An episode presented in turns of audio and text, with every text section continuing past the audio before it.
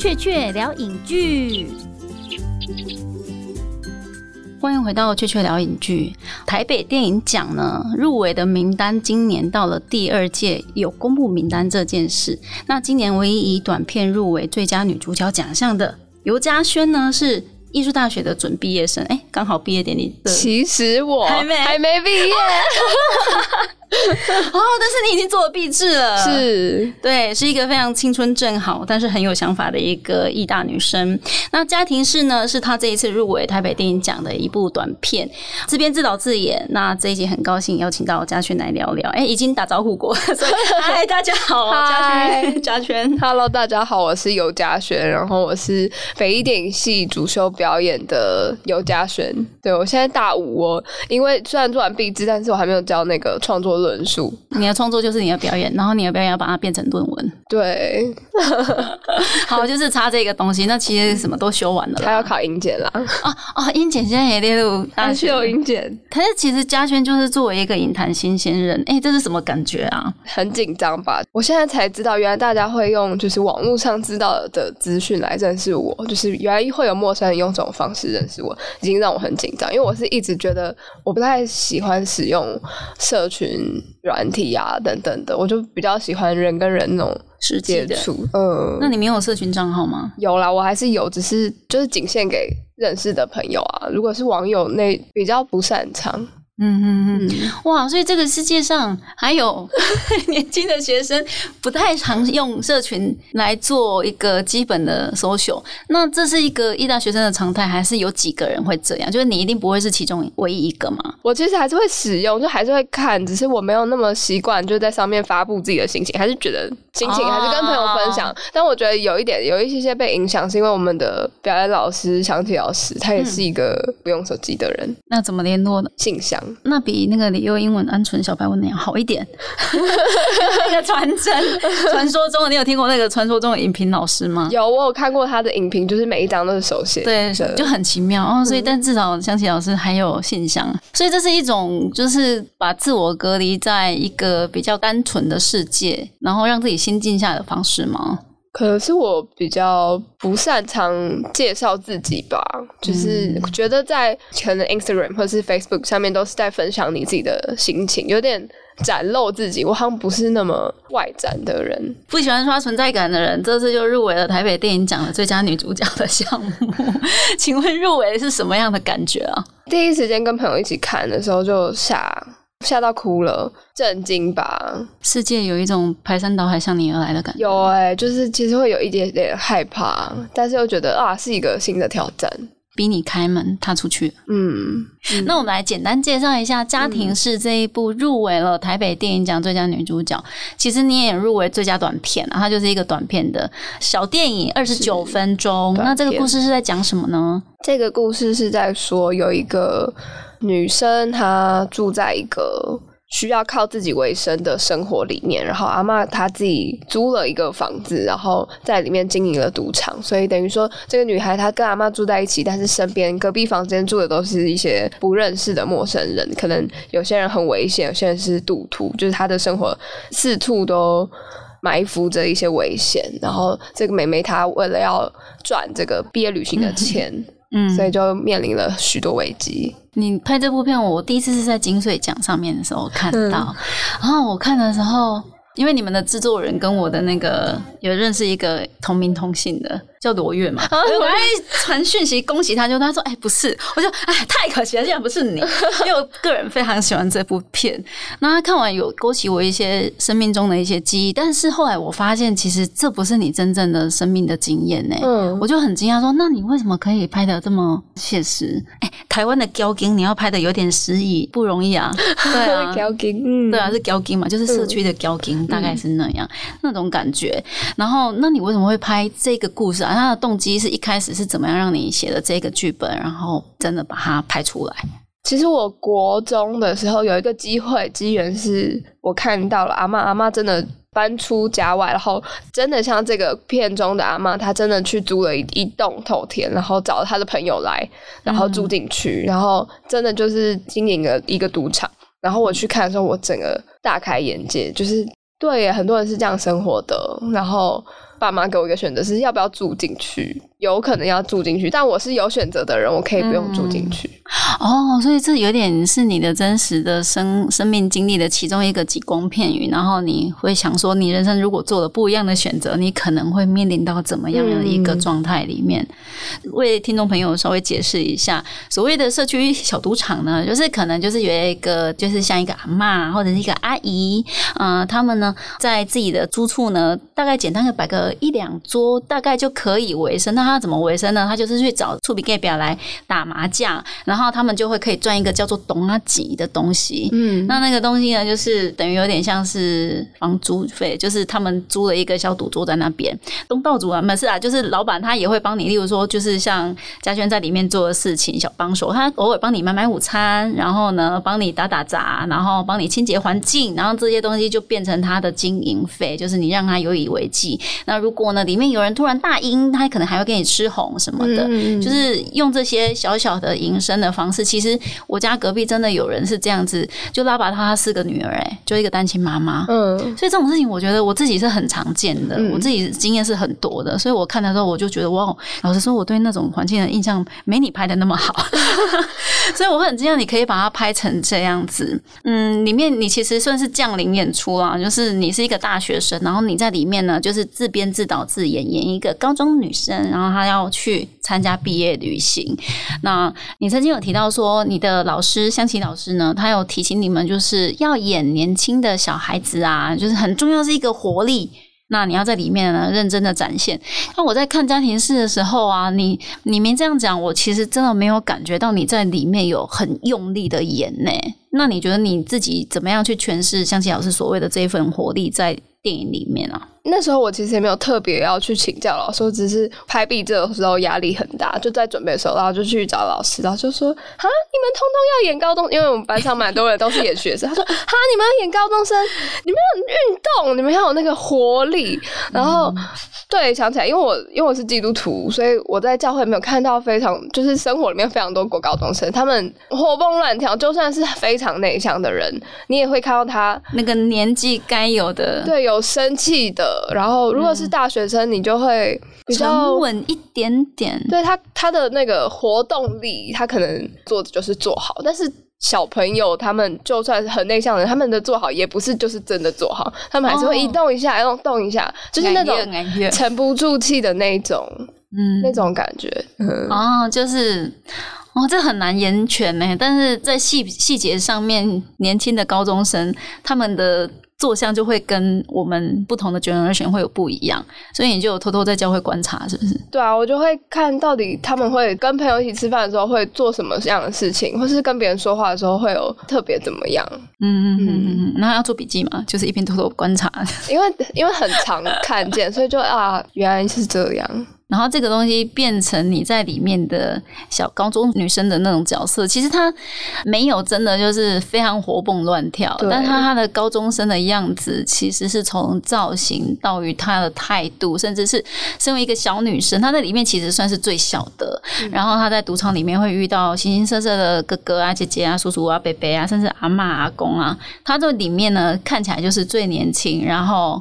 最屁的，然后在里面，但是他又很无害，然后穿梭在里面，大家都认识他，他感觉好像看起来是很融入，就是在那个环境里面非常的就无害啊，然后也没有违和，但是不知道为什么他就是你有一种很孤单的东西跑出来，那个东西其实如果没有再进一步看到，哎，这个电影里面聚焦在他跟阿妈之间的相处的话，他或许不会那么明显，但是一旦他跟阿妈两个人关在房间里面相处的时候，你就会发现其实他的孤单感是。是会加成的，可是这种东西，这种剧本，你要怎么把它写出来啊？你一开始应该只是先写剧本，因为想说要编或导或演嘛？我因为这部在大四的时候，我们就会面临到底毕业制作，你要拿什么毕业？我们就会通常大二的时候，你会选两个主修，然后在我们学校大四你就要选一个毕业。我那时候就已经确定我要选拿表演毕业，然后在准备毕业制作，我就先准备这剧本的时候，我其实有填掉一个。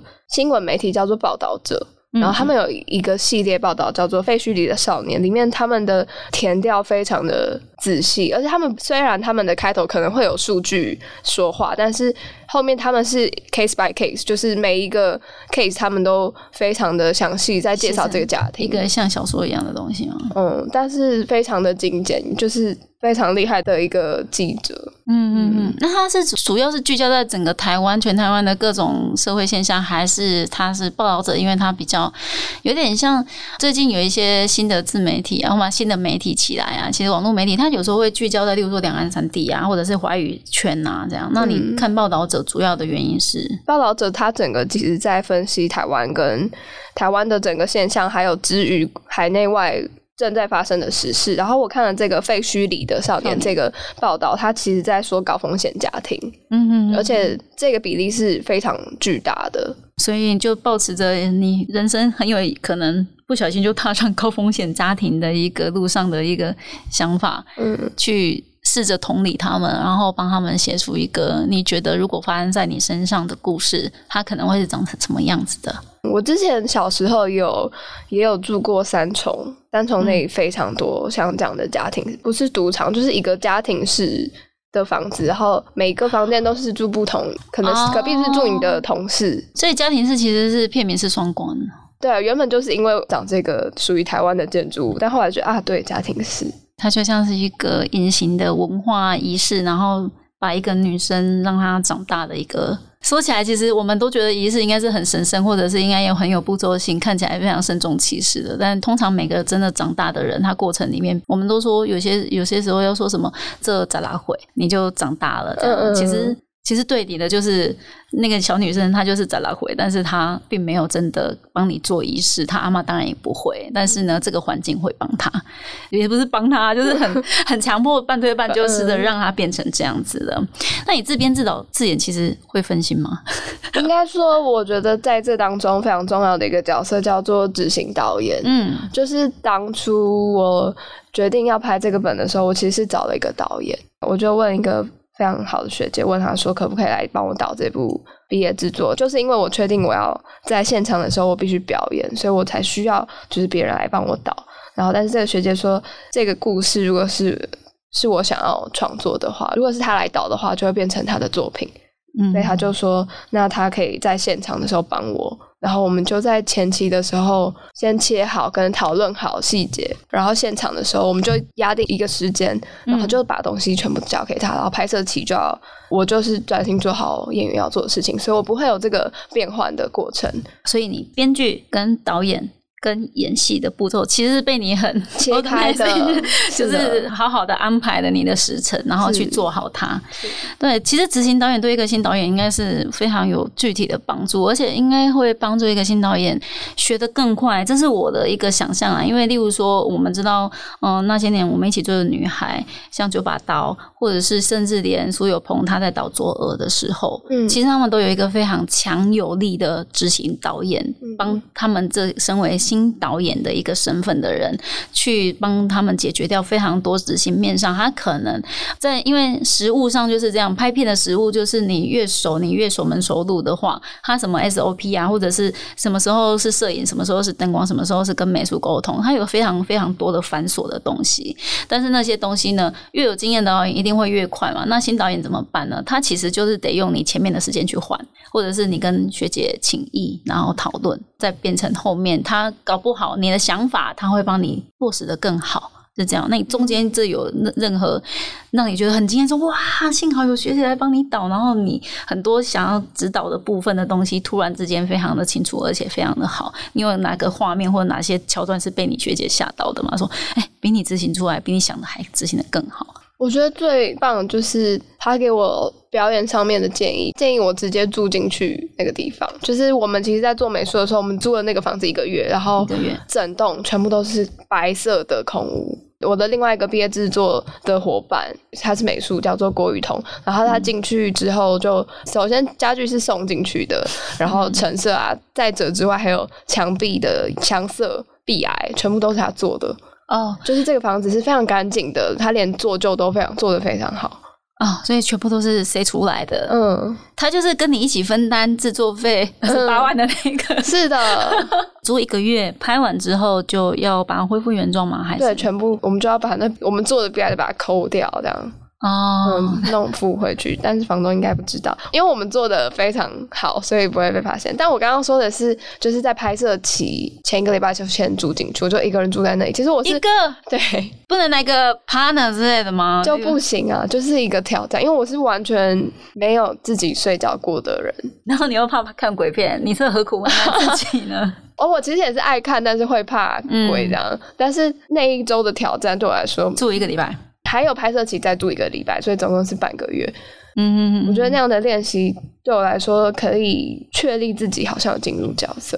因为除了雨桐之外，可能对那个环境最熟悉的就真的是你。嗯，切掉我原本尤嘉轩的生活，嗯，就是不跟朋友联络，就是因为你不在学校，自动你就不会有什么哎跟朋友打哈哈什么，你就是。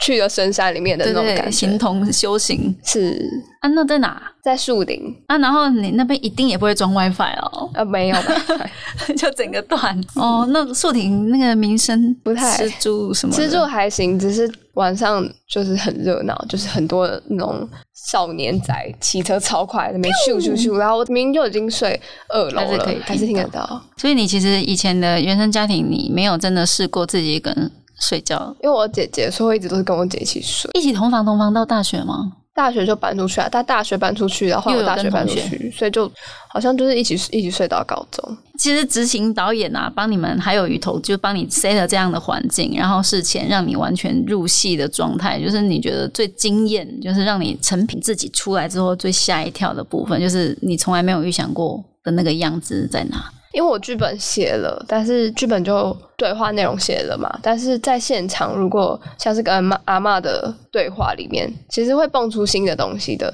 然后这时候执行导演就会少慈就会给我们新的指令。如果我们现场发展发展出新的东西了，执行导演就会给我们新的东西，就不会好像一定要维持在死守在原本的剧本。我觉得这是非常。非常感谢的地方，所以剧本跟你们的表演跟整个 team 都是非常有机的。这好像是整个台湾的电影圈剧组在拍摄的时候，就是那个有时候好像冥冥中像上帝的旨意一样，就是他会给你一些不一样，就是不照本原出。嗯，但那个东西其实是真的可以用在本来的电影的想象里面的，然后把它加进去会更好。嘉雪，你知道你是台北电影奖有史以来用短片入围的女主角。入围者第三个吗？我不知道哎，因为今年就是只有你是今年的影后入围者。五个里面就只有你是短片演短片入围的，但其实去年有我知道去年是带妈妈出去玩的那个很刘影商老奶奶，然后还有另外一个入围者是黄彩怡老师的情色小说，嗯嗯，对他跟王可元演的，那其实都是短片呐。但是你也算是今年你第三个，就是历史上第三个，也是今年唯一一个用短片入围的最佳女主角入围者。那其实我就很蛮好奇，说之前有演过长片吗？没有，那你自己个人觉得长片跟短片的演出上面，你在想象上会有差异吗？除了拍摄时间长短之外，我觉得准备演出上一定同样是一样的认真，但是因为时间期，如果都以主角来说啦，时间期长片会非常的累。等于你第一天的时候，可能短片你就是一次爆发，可能有五天你随时都可以爆发。一咬，对。但是长片一拍就是一两个月，那你必须平时就要累积好这些体力，所以像马拉松一样的。嗯，这我们拍第四天。的那一场哭戏的时候，早上我的我们的对手演员就是佳佳，就是我的学姐佑璇，她就她早上就拍完了。早上我们的我跟她那场拍完之后，她就有提醒我说，晚上要拍那一场哦，你要保留体力哦，就叫我在现场不可以玩起来。哦，所以那个前辈也会提醒你这种事情，但是他还是有一个，就是你说的，如果长片是马拉松，那短片好像比较像是短跑，就是你要就是蹦爆炸。但是其实有时候短片的这种，嗯，因为它的爆发力真的会让人家眼睛一亮的感觉，因为你就是同样的故事，同样的角色的一些故事线，它可以在很短的时间就可以让观众完全得到。那越完整越有能量的话，它其实真的会很讨喜。其实当代观众已经。很难忍受得了，就是像老太婆的裹脚布那样的东西，就是希望可以，哎，如果你真的有好故事要端给我看的话，麻烦你快一点，嗯，这样子可以让我越来越快，在最少的时间里面得到最多的东西。这个东西其实跟当代的那种，除了观影观影观众是是这样子的取向没错，其实会不会影响了创作者？本身在做影片制作的时候的一些考量，会这叫什么？是相愿式的配合观众吗？还是你到底要坚持你自己拍什么东西，想拍什么东西为主？但是会不会有人会跟你们讲说啊？但是观众可能需要被考量，嗯，观众导向的东西，这个在艺大的课程里面会需要碰触到这一块，其实就是现在台湾影视圈很重要的一个所谓的商业化影视作品的一个取向，这是你们里面需要去探讨的吗？我觉得好像是每个人都会面临到，就有些人会觉得拍壁自我可能就是最后一次比较自逆的机会，也会有人觉得是一个练习的机会。我觉得是因为去年去了国外的影展之后，我打开眼睛，就是原来他们有有短片、跟中长片、跟长片，就我从来不知道有中长片。原来中长片是怎么样？六十分钟吗？嗯，其实就是短片，但是它可能三十到四十五这种长度。对我们学生来说的毕业制作，常常会落在可能二十五到三十，但是对他们来说太长了。坎城、柏林、威尼斯，他们都是十五分钟内。哦，十五分钟内。嗯，我就那一次遇到坎城的那个短片选片人，他就问我说：“你的片子多长？”我就说：“二十九，二十九。”然后他就说。Short film must be short。对啊，要不然我们干嘛叫这个名字呢？对哦，所以你那时候会突然觉得被他这样一讲，会去担心说自己的片子是不是太长了一点吗？但是我觉得有它的必要。当然，十五分钟是一个非常厉害的挑战。三十十五很难呢。到底可能你之后会去想说，哦，如果我之后要做短片的话，是不是可以用十五分钟来去做考量？嗯，但这个已经基本上对你的家庭式来说已经来不及了嘛？得得得必啊！对啊，我觉得对啊，每个故事它有有它必要的长度。嗯嗯，我很喜欢家庭式的气氛跟节奏，就是它它是很生活化的，也写实的。可是我总觉得又有一点梦幻写实。就一如我一开始讲的，我觉得我从来没有体会过这么有诗意的空间是在做 galging 的。但是如果你把它想象成一个呃年少轻狂的女生小女孩，她的人生其实就是准备要展翅而飞，但是她苦不得其地，可以去有一个她连一个停机坪的降落空间或者是起飞空间都没有，她的人生被困在那边，她要怎么样去找到她人生的出口？那如果用这样的滤镜去看她，去同理她，哎，那其实是有可能的，哎。对啊，他就是一个非常美好的灵魂，但是他可能正要被这个世界可以教化成另外一个样子，那这个可能就是他人生最美好的样子的最后一刻，也说不定啊。电影是开放式结局了，你会很好奇说，这女生她之后顺利长大吗？或者是她会变好呢？或者会变坏呢？或者是她人生从此就是是是沉沦了吗？还是其实她只是一个自力更生的其中一个人生必然阶段？它会让你充满很多的想象空间，所以真的非常鼓励观众朋友，就是去看这部家庭式，你会觉得很熟悉，就是它是一个非常像，就是台湾女孩可能会遇到的一些困境。那刚刚嘉轩有讲说，因为家庭式算是你的毕业制作，然后你刚刚稍微提到说，你现在少一个论文毕业的评定标准吗？对，就是创作论述，就是要写一个像是小论文，然后内容。要以表演的角度来说，在这部片里面，我的准备哦，就是前置，然后筹划中跟真正实体，那拍起来其实就很像是常务在写片场日记嘛，或者有一点像是，就把它完整的记录下来。对，那你当初怎么会选择表演组啊？因为大二才会分组嘛，大一的时候，不管你之后要不要选表演组，都会一起上表演课。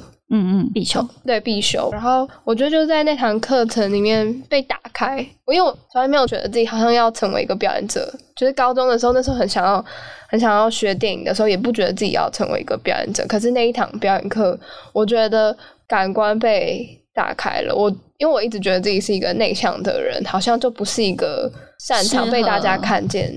嗯。被观看，对，就是香琪老师吗？还是就是那个共同必修是为什么会他做了哪些事情，会你突然觉得自己的感官被打开，甚至你的身体可能获得某种想要往外伸展的那种欲望跟企图性？那一定是有做了一些一般学生或者是一般其他的普通科目的学生专业科目没办法碰到的，但是又很悬的。例如说会不会其实要上瑜伽之类的，上跳舞啊什么，就是表演课，它它就是一般你要怎么样跟一般的观众介绍说，其实艺大的表演课，他给你学的哪些东西，其实有助于身心灵的自我表达的一些。其实大一的表演课那时候是梅子老师跟华谦老师一起上的，嗯，算是认识自己、认识身体的开发。哦，所以要认识身体嘛？先认识身体，然后认识你自己的身体之后，你就会开始发现哦，每一个人使用身体都是用不一样，才发现你跟别人是不一样的。就是会透过很多像是游戏的表演练习，我们会说是表演练习，它其实就很像游戏，它也没有一个好像是叙，不会像演戏这种叙事的，比如说我讲台词，然后我们一起排什么，不是这种，就是游戏的过程，然后你会发现你有一些。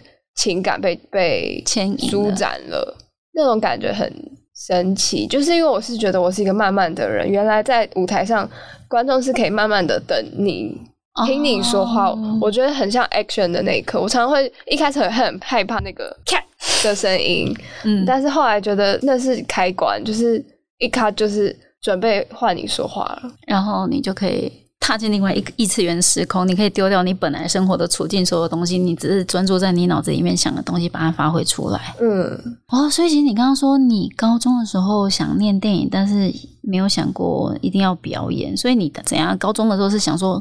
你要写剧本当导演吗？还是当编剧之类的吗？还是那时候？哎呀，那时候就是单纯喜欢，然后我还没有想过啊，有六个主修，反正反正大二才要选，那就先先来看看，对啊。我那时候我记得面试的时候啊，系主任道明老师还问说你想要做什么职位，我还跟他说调光师。这听起来很，你是故意选一个很酷的？我就觉得哇，调光听起来可以学，就是学校感觉可以学到。现在很多啊，就是所谓的，就是大家都会。现在 YouTube 这么多，是不是？但是其实，其实你在一大想必然就是技术的这件事情，或者是所谓的你刚刚说的调光啊那些真的技术的东西，它一定会触碰到。但是你你觉得毕业带走最珍贵的东西，应该就变成像你现在说的这种表演，所以你才会热情上会想要做投入这件事情嘛？哎，所以那个表演学习，就是学习表演演戏这件事情，算是一种心理治疗嘛，或者是认识自己、自我潜能开发课程的一个，有点像。我觉得人人都要上表演课。哎哦，嗯，对啊，现在每个人都生生活都有好多个角色啊。嗯，对啊，角色每个人其实都在做角色扮演。嗯。然后你不自觉的觉得你自己好像又要维持你的个人的人格的人设，但是其实不是。你只要切换到不同的角色立场的时候，你就得你说生存欲也好，展现生存欲、求生欲也好，或者是你要展现你的你理想上希望给别人看到那个面相也好，他都会一直在那边纠结拉扯你。那你怎么样让自己真的可以站去对的位置？这件事情其实我觉得对年轻孩子来说很，年轻人来说很好哎，就是就是你这辈子你不会想要当演员，但是去学表演，感觉应该都会很赚，很赚吗？对吧？因为自我表达，我觉得台湾的小孩好像学生很少有机会去学习，就是认真的学习自我表达这一块。嗯。你先不用去讲说你个人有没有个人观点的经营跟啊抒发，你连自己去讲好一件事情，可能那种学校的给你的空间也不多哎。现在大家越来越不敢发表自己的意见，我觉得来自于我们目前的。就是学习都是填鸭式的，对，都是要给有一个正确答案。大家会害怕你没有说对那个正确答案，对我们很怕，很怕正确答案没被我们的嘴巴里面讲出来，然后被 challenge。嗯，但其实世界上很多东西都是没有正确答案。对啊，所以是不是？学校这样很不好，对啊，所以幸好有接触到。我觉得台湾真的，如果如果有像意大这样子的，不只是说呃电影系啦，就是有很多的嗯设计啊或者是什么，就是比较自由开放的一些风气的学校，如果可以带给学生更多这样子的启发，其实后来你就算觉得自己学非所用，你还是会觉得你的学生时期是赚到的，有学到东西。而且拜托，现在专业的东西网络上都有很多教学素材了，通常我们都不需要。真的透过学校来教你，那学校可以教你的东西最珍贵的，其实一定不是这个啊。嗯嗯，我们讲回家庭式，其实高中女生的处境哦，啊，我们刚有稍微提说，嘉轩并不是真的有片里面的那个女孩子的经历，她是一个可能阿妈赚钱开心，可能家里就有一点钱，但是如果输钱或者是状况不好的时候，她连自己筹备自己的毕业的旅行的钱都没有，还要努力的自己去挣钱，跑更多的跑腿或者做更多的事情，才可以赚到这些钱。那其实你在演的时候，要怎么样揣摩这种你不曾有过的女孩的生存的焦虑感？我觉得就是转型。每一个人都有自己很多的烦恼。这个女生她为了生活，她能想到的就是这些。就是你当我真的觉得我是她的时候，我就得为她着想，我就得知道我今天吃饭应该要怎么拿到钱，或是怎么吃到饭，或是我明我下一餐要准备什么我才吃得到，或是我如果明天要穿运动服的话，我应该要怎么洗，怎么就是每个人都在面对很多的选择，角色也是。对这个电影里面有细节，我突然想要当下看的时候，我并没有意识到。但你一讲，我就想到说，对你有一个运动外套，赌场里面可能就有人抽烟喝酒啊，干嘛的？那他可能会有。味道散不去，但是你可能明天你就面临你要穿着那个外套去上学，那如果被闻到烟的味道怎么办？所以你就做了一个动作，就是拿起电扇那边整个晚上就狂吹你的外套这样子。那它看起来好像就是一个不经意的生活的一个安排，对，但其实它背后就是那个角色他处境他所面临到的难堪，因为他一定也不想让别人知道他的那个很困顿的感觉嘛。对，就是为他着想。那电影里面你对于自己主要对戏的，例如说主要是。阿妈跟超商姐姐，然后你在选角的时候是怎么决定的？怎么会选到就是阿妈跟这个姐姐？然后哦，你怎么样去酝酿经营彼此在戏里面的关系？因为你你看，只有你住，你阿妈也没有跟你一起住在那边一个礼拜啊。嗯，我们是办 casting，佳佳跟阿妈都是 casting，然后佳佳就是一个以前就蛮喜欢的一个学姐，她。的表演一直让我很喜欢，然后他有来试镜，然后他那时候来试镜的时候觉得太棒了，因为我原本就很想要问他，但是自己在整理信箱就看到哇，他有投，太棒了。然后试镜的时候觉得，哦，不是你 Q 他说，哎，学姐要不要来？不是，我原本想说他没有投的话，我应该要写信问他要不要来试。哎呦，所以其实你内心早就偷偷的注意他了。其实也没有到那么确定，可是我就会很想知道他来试的角色，因为他原本是一个。她是一个很有气质的女生，嗯，对。但是你在《家庭室》里面看到她，你会觉得很惊讶，嗯，就会觉得好想让她来试看看，不知道为什么啦。阿妈也是试镜，然后阿妈是第一次表演，阿妈原本在一个。是别人的阿妈，不是对啊，是果陀的，果陀的果陀有开一个就是六十五岁以上的的课程，六十五岁的人以上的人可以来上免费的表演课，然后阿妈就有去上，然后他就说他在脸书的社团有人转贴，然后他也不知道什么是试镜，这是他第一次试镜，就是很神奇啊，就是真的不知道为什么，我就觉得上帝帮你选的，对啊，帮你 casting 的，而且因为他是最后一个进来。我们就觉得好像他很紧张，然后他也不知道，就是只是好像来试试看，我们就对这个没有什么很期待。嗯，然后结果因为我们旁边，我们 casting 旁边就是有设一个赌桌，然后他一上赌桌就不一样，然后我们真吓到不行，很会打，他一桌上就开始很认真的拍拍，很快快，然后就开始讲讲讲，他说他是用台语说，他说我天生就是 galbo，整个不一样，我们觉得哇靠，然后我们就继续打下去，就就是他了。对，因为他那个完全就你这个东西都不用完全训练他，就是他反正是他来训练你们的剧组，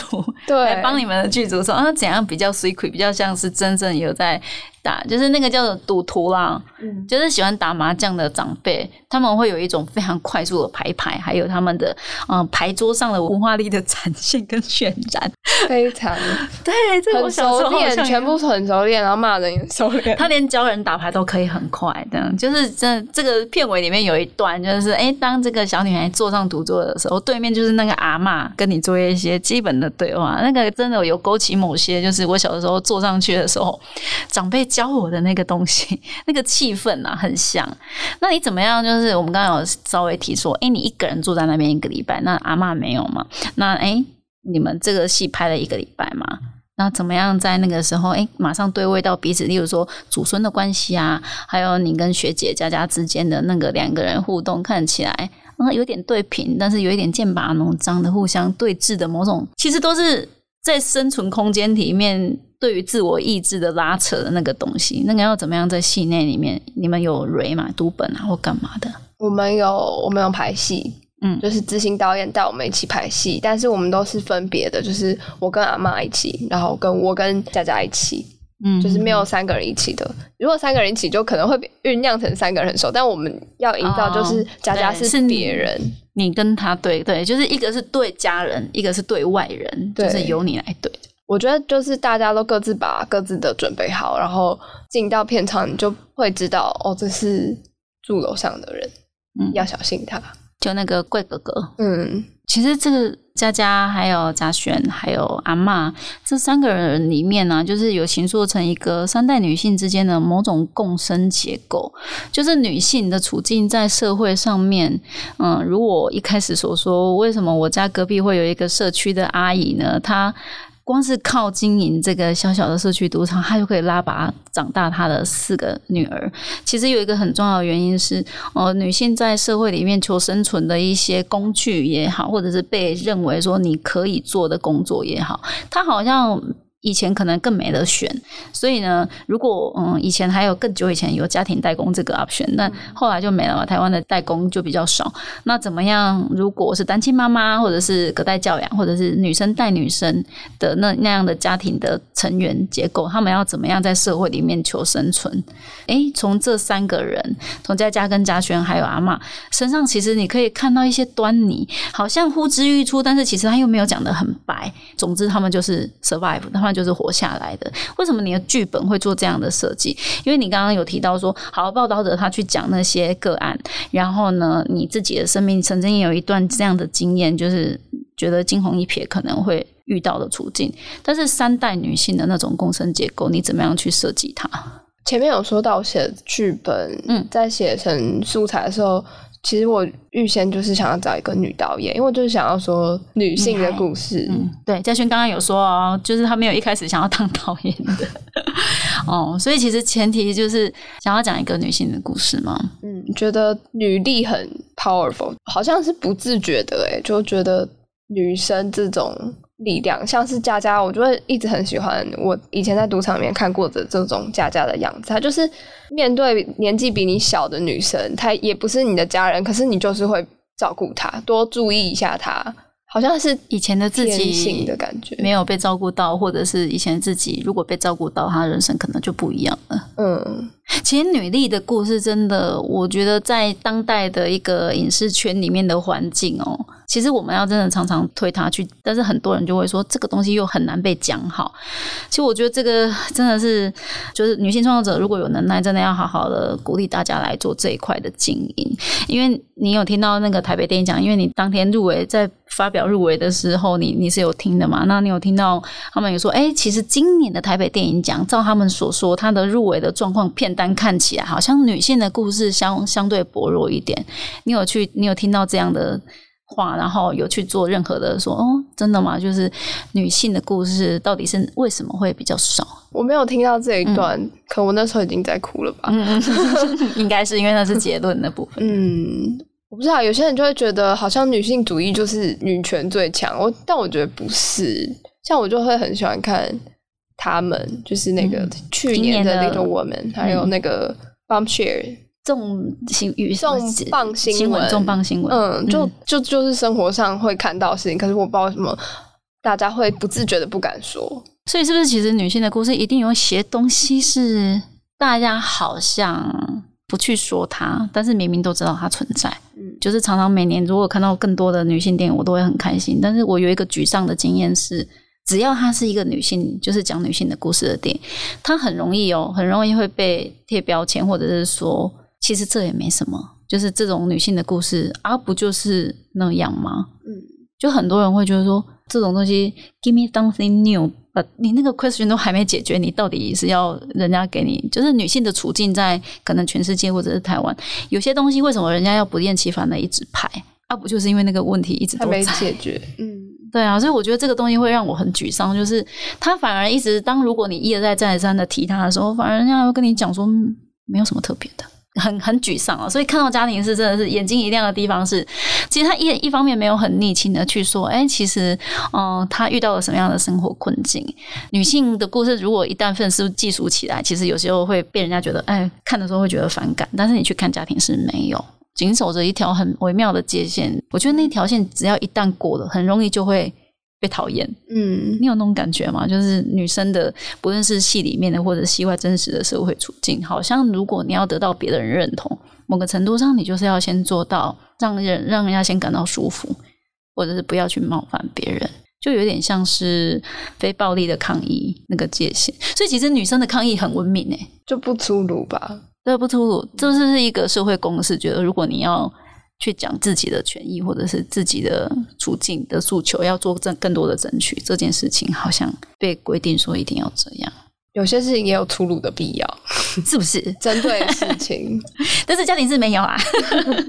好哦，那你自己拍了一部这么台湾的电影，你自己生活生活中有印象？你自己遇到过这种？哎，我真的小时候除了看的《赌圣》《赌神》之外，那些东西我还真的很少看到，真的直接把，例如说麻将文化什么东西拿出来，然后当做主角的背景，然后去做叙事的。对啊，这是一部很台的电影哎，这是剧组大家一起拍，不是只有我一个人拍的。就是我觉得，对，就是从你说的美术啊，对啊，在剧组里面聚集了很多，像是我们导演组里面有少慈跟 A B，他们都是我们戏上的学姐，然后也是非常经验的学姐。然后我觉得拍麻将这这这个戏其实是非常困难的。我们看的那个麻将的片，其实拍起来要它顺畅是非常难。然后讲到麻将啊，其实我阿妈原本打的是那种扑克牌的，二十一点，嗯，就是捡红点，就捡红点。但是我就觉得牌不好看，而且牌上面是 JQK，就是就我就觉得麻将麻将有一种命运的感觉。虽然扑克牌也有，但是扑克牌它可能还还会反光，就不太好看。你是摄影的考量？我觉得麻将它的声音跟。我觉得是因为上大学之后，就是大家开始风靡打麻将，然后我一上桌，我其实很紧张，就不会，就是他们可能会记上家是上家要什么，下家要什么，就我只要坐上那个位置，我就会很紧张。然后，但是听着那个声音，它咔咔咔咔咔，让你更紧张，然后就会有一种催促你的感觉。下一张要来什么不知道，你打出去是什么，可能也是危险，机会命运。嗯，就是想要用这件事来说亚云的生活。你拿到什么，跟你给出去什么都是未知，而且有因果关系的。嗯，就是上家下家之间的彼此影响。所以你刚刚说一上大学就开始打麻将，没有那一上大学，就是就是大家大学就就是很多人都在打麻将，是怎么一回事？是因为一大学生致力于国粹文化？没有，没有，很多学校。都啊，真的，真的哦，就是 那你自己觉得家庭是除了这件事情之外，你在里面经营的最接地气的部分是什么？除了除了台语之外吗？嗯，我觉得就是家庭是这个住宅，哎，还有，因为就就台湾才会有，就是你有室友，嗯，但是室友跟你是非常不是家人，对。多元成家，但是是一个，其实你并不会很敢去面对，或者是其实你们彼此之间的目的跟功能都是不一样的。哎，在说破与不说破之间，你要怎么去决定说你拿捏那个家庭式里面叙事？因为其实有很多东西是剑拔弩张的。例如说，你跟你家你的房间隔壁的那个怪叔叔，一天到晚想要偷看你洗澡，或者是想要呃性骚扰你的那个人，你要怎么样做到？就是你可以感觉到这个东西的压力。但是却没有直接展现出他的迫害性，因为我觉得我写的这个角色，他就不是一个，不是那种会大声讲话、兵德的那种，对，不是那种，他就是知道这边有很多人，随时会让你很危险，不是用正面方法的人，所以他就自然也不会说破。比如说洗澡，他如果是一个很冲的人，他可能就会直接开门就说谁，但他就不是这样的人，所以才形成这样的故事。所以，其实一个懂得在很小的年纪就开始懂得察言观色的女孩，她的察言观色跟她对这个世界的应对之间的那种微妙的平衡关系，嗯，某个程度上，当然她可以掌控，但是很多的时候是因为她考量了整体的环境，她要找帮自己找到一个最安全的空间，而决定了她那个当下的状态。所以你可以一直看到嘉轩在里面，就是他感觉有焦虑、有忧郁，然后但是又很想要努力的生存下去的那种，然后在一个很混乱的赌场环境里面，他某种程度上有一点点濯清涟而不妖，但是某个程度上又又要好像要被这个世界给吞没进去了，然后他想要努力而游出来的那种感觉。哎，你怎么样把那种印象明明应该是非常复杂，然后很很热闹的？妖精的环境拍的其实还蛮，你连那个动线有时候我都觉得有幽灵视角啊，从那个门口这样进去，然后到厨房荡出来，尤其那个结局，就好像冥冥之中有另外一个看不见的第三者在看里面雅云的长大的那个关键的时刻。其实大部分时间都会想要大家跟着这个女小女生看这个环境视角。之前在那个克莱蒙飞鸿的时候，有人会问说：“这是台湾现在的样子吗？”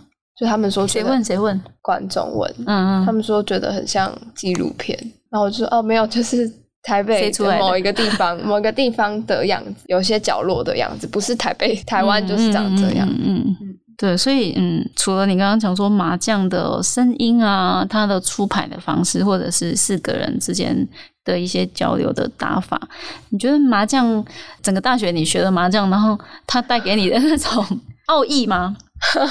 就是那种精神，嗯，让你困扰的或者让你觉得厉害的，都说一说。会打麻将的人超厉害，就是聪明。我们执行导演林少子就是一个麻将超强的人。你是因为少子学姐很会打麻将，所以请她来帮你打？也没有说，哎，不是找了之后才发现，哎，她麻将也很强哦。所以会打麻将的人真的很厉害。麻将的奥义，我最最最最原本就是像刚刚说的。因为赌就是有一种命运的感觉，而且我会一直想到这个剧本里面这些人，他就是平常住在楼上，然后去外面工作回来，他们这一天赚到的钱就是赌进去嘞，日复一日，就是你会不发现，原来我一直被掳在这边，就某种无限循环，嗯，就是这个环境的样子，而且电影里面用一个。甚至新手运来做 ending，就你突然莫名其妙就哎，真的很长，因为呃打麻将或者是说玩赌博啊，有一个不成文的规定嘛，如果你运气很好。你就死都不能，你想尿尿，你想吃饭，你都不能离开那个位置。嗯，那如果你不谈运气这件事情，你真的要就是去上个洗手间什么的，然后别人会觉得说不耐烦等你，他会讲找一个来帮你跳卡跳卡，就是你先帮他顶一下，然后你帮他顶一下，突然之间你就赢了一堆钱了。哎，你不觉得戏外跟你入围台北电影奖 很像吗？真的，有没有感觉到新手运的神秘？好像有一点感觉。对啊，戏里戏外互通生气耶。嗯，因为你在写剧本，你就已经写这件事情啦。显然，你有去有思考过新手运这个东西？没有，没有了，没有想过新手运，就觉得 如果他只是只是不小心坐下来，然后不小心，就真的我完全没有想到，原来哦，对，现在想起来，对他叫做新手运。那时候就觉得一个命运的安排，他不小心就出了，嗯，然后就尝到甜头，就会知道那个佳佳。每天是为什么想过这种日子？嗯，因为可能会翻转他的命运。嗯，就边不用在那边跑来跑去。对啊，也不用顾店顾半天，可能一下子一天的生活费就有了。对啊，一排一场。对啊，所以我们刚好稍微听到嘉轩说，艺大的学生的生活日常是有打麻将，不是只有艺大，不是只有我们学校，对，普遍大学生，大学生，台湾大学生的一个特殊文化。哎，这个是防老防失智的好运动，是训练头脑的。嗯，我们可以打很小，可以打就是打健康的。对，嗯，那你觉得那个一般的？大学生的生活算是复杂还是单纯？或者说，你觉得大学生活应该要单纯或应该要复杂？好像没有，就是一定要选择吧。因为我觉得大学就是一个搞清楚自己的过程，每个人会面临到自己的课题都很不一样。我反而觉得复杂一点是好的，因为如果你这时候不解决完，你可能到了三十岁、四十岁，你就会发现。我一直在遇见一样的事情，该来的还是会一直来。对，而且你没有能力训练自己好解决它。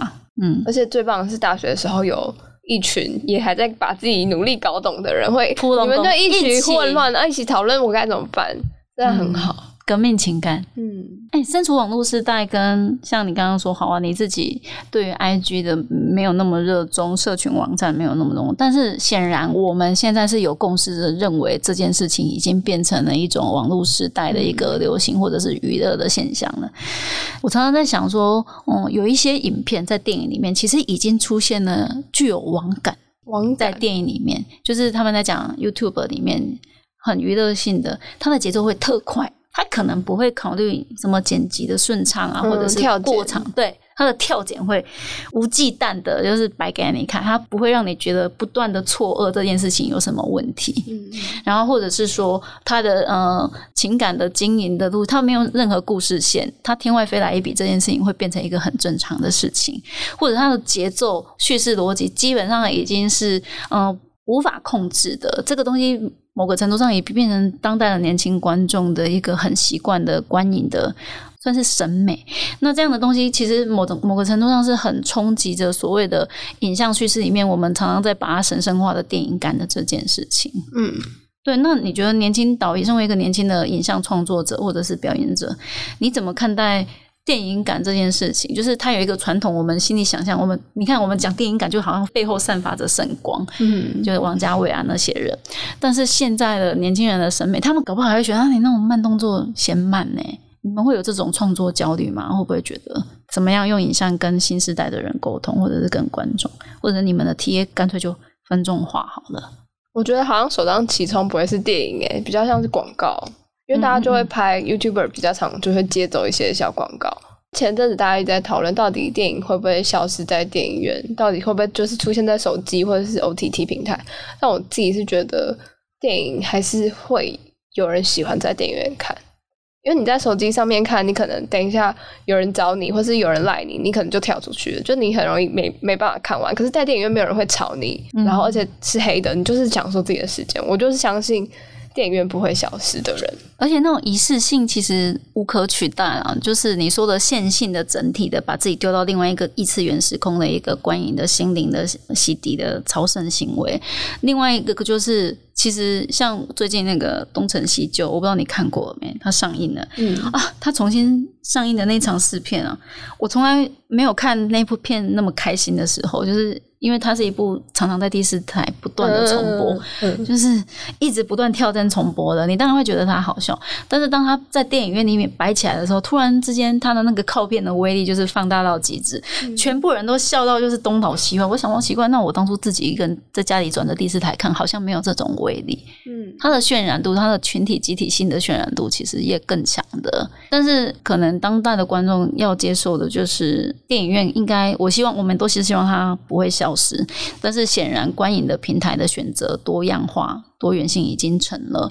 那如果观众的选择多是一回事，那但是如果创作者自己想要创作的东西，其实有点像是蒙着眼耳朵跑步的什么动物嘛？就是好，你让你自己知道自己想要干嘛，你好好把它做好。我相信，如果你今天是在台北电影节的放映场次上面看到家庭式，或是有朝一日它上了 OTT 平台，你去看它都无属于它的价值啊。它要给你的东西，你还是看得到，但只是说你自己会自己去，像有时候我们。不是会定义说有些东西你就是，例如说经典名片，最近常常电影院重新上映。嗯，我们年轻，我们可能还没出生，他就已经拍了。我们从来没有看过他大荧幕，嗯，我们可能就会回去想看。这变成对，你就自己去做那个选择。其实这应该是没有冲突的。那一大学习经验之后，你说你还没毕业嘛？那你曾经有想过说你接下来想要出国吗？还是继续就学呢？其实我现在在萧亚全导演的编剧公司青东故事上班哦，我好喜欢他哎，对，但是你是什么时候？你是现在刚进吗？他因为他算是一个新的新成立的对工作室，然后我也就是这个新进的第一批这样啊，所以有有同期的几个同事，我们总共六个人，六个哦，他可以收这么多，真的是。就加油，夏小泉导演是不是收一下？他要开学，他开私塾了，是不是？那种感觉，我觉得你跟你的你的东西跟他很搭，哎，是吗？你有看吗？就是对啊，一定有看范宝德的。嗯，我有看，我也喜欢《明代追逐》哦，《明代追逐》就更可爱一点。嗯，他的范宝德跟你的家庭是有点，我不知道哎，有但是很很很妙的，其实是范宝的，其实是一个很台湾男性的故事。但是我曾经跟小岛就是抱怨这件事情，我说啊，我觉得里面都没有女性处境，但是我完全没办法批评，因为它反映的就是那个年代或者是女性在那个故事环境背景里面会该有的样子，我们没办法反驳它。但是他的那个气氛非常的优雅。是我很喜欢的一个 tempo。哎，那你这次有台北电影奖有其他学长姐弟入围吗？这届好像没有，但是去年最佳新演员有我的同学，哪个？李梦一画，李梦是你的同学，而且我们高中就是同学了。什么什么什么？但是他也是演高中生啊。嗯嗯嗯。哦，他那时候你你那个那个很精彩，去年那个新演员很精彩，就很欢乐。李梦在里面还算是客气的，但是他在他在电影里面是最彪悍的一个。嗯，对，凶哦，对啊，你有看哦？有啊，好奇妙的缘分，所以是接力耶，连装，就你们就都给你们包办哦，好哦，好，那你们最后一题，你觉得你对现在的台湾的影视圈的现况有什么看法，或者是自我期许啊？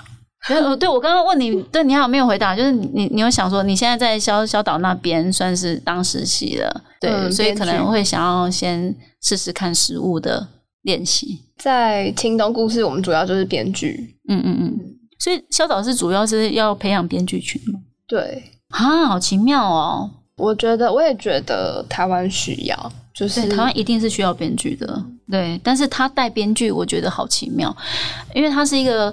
他是一个美感很强烈的，他搞不好剧本都没写几页的导演吧？那种有啦，那些很多页啊，我有看过啊，你有看过？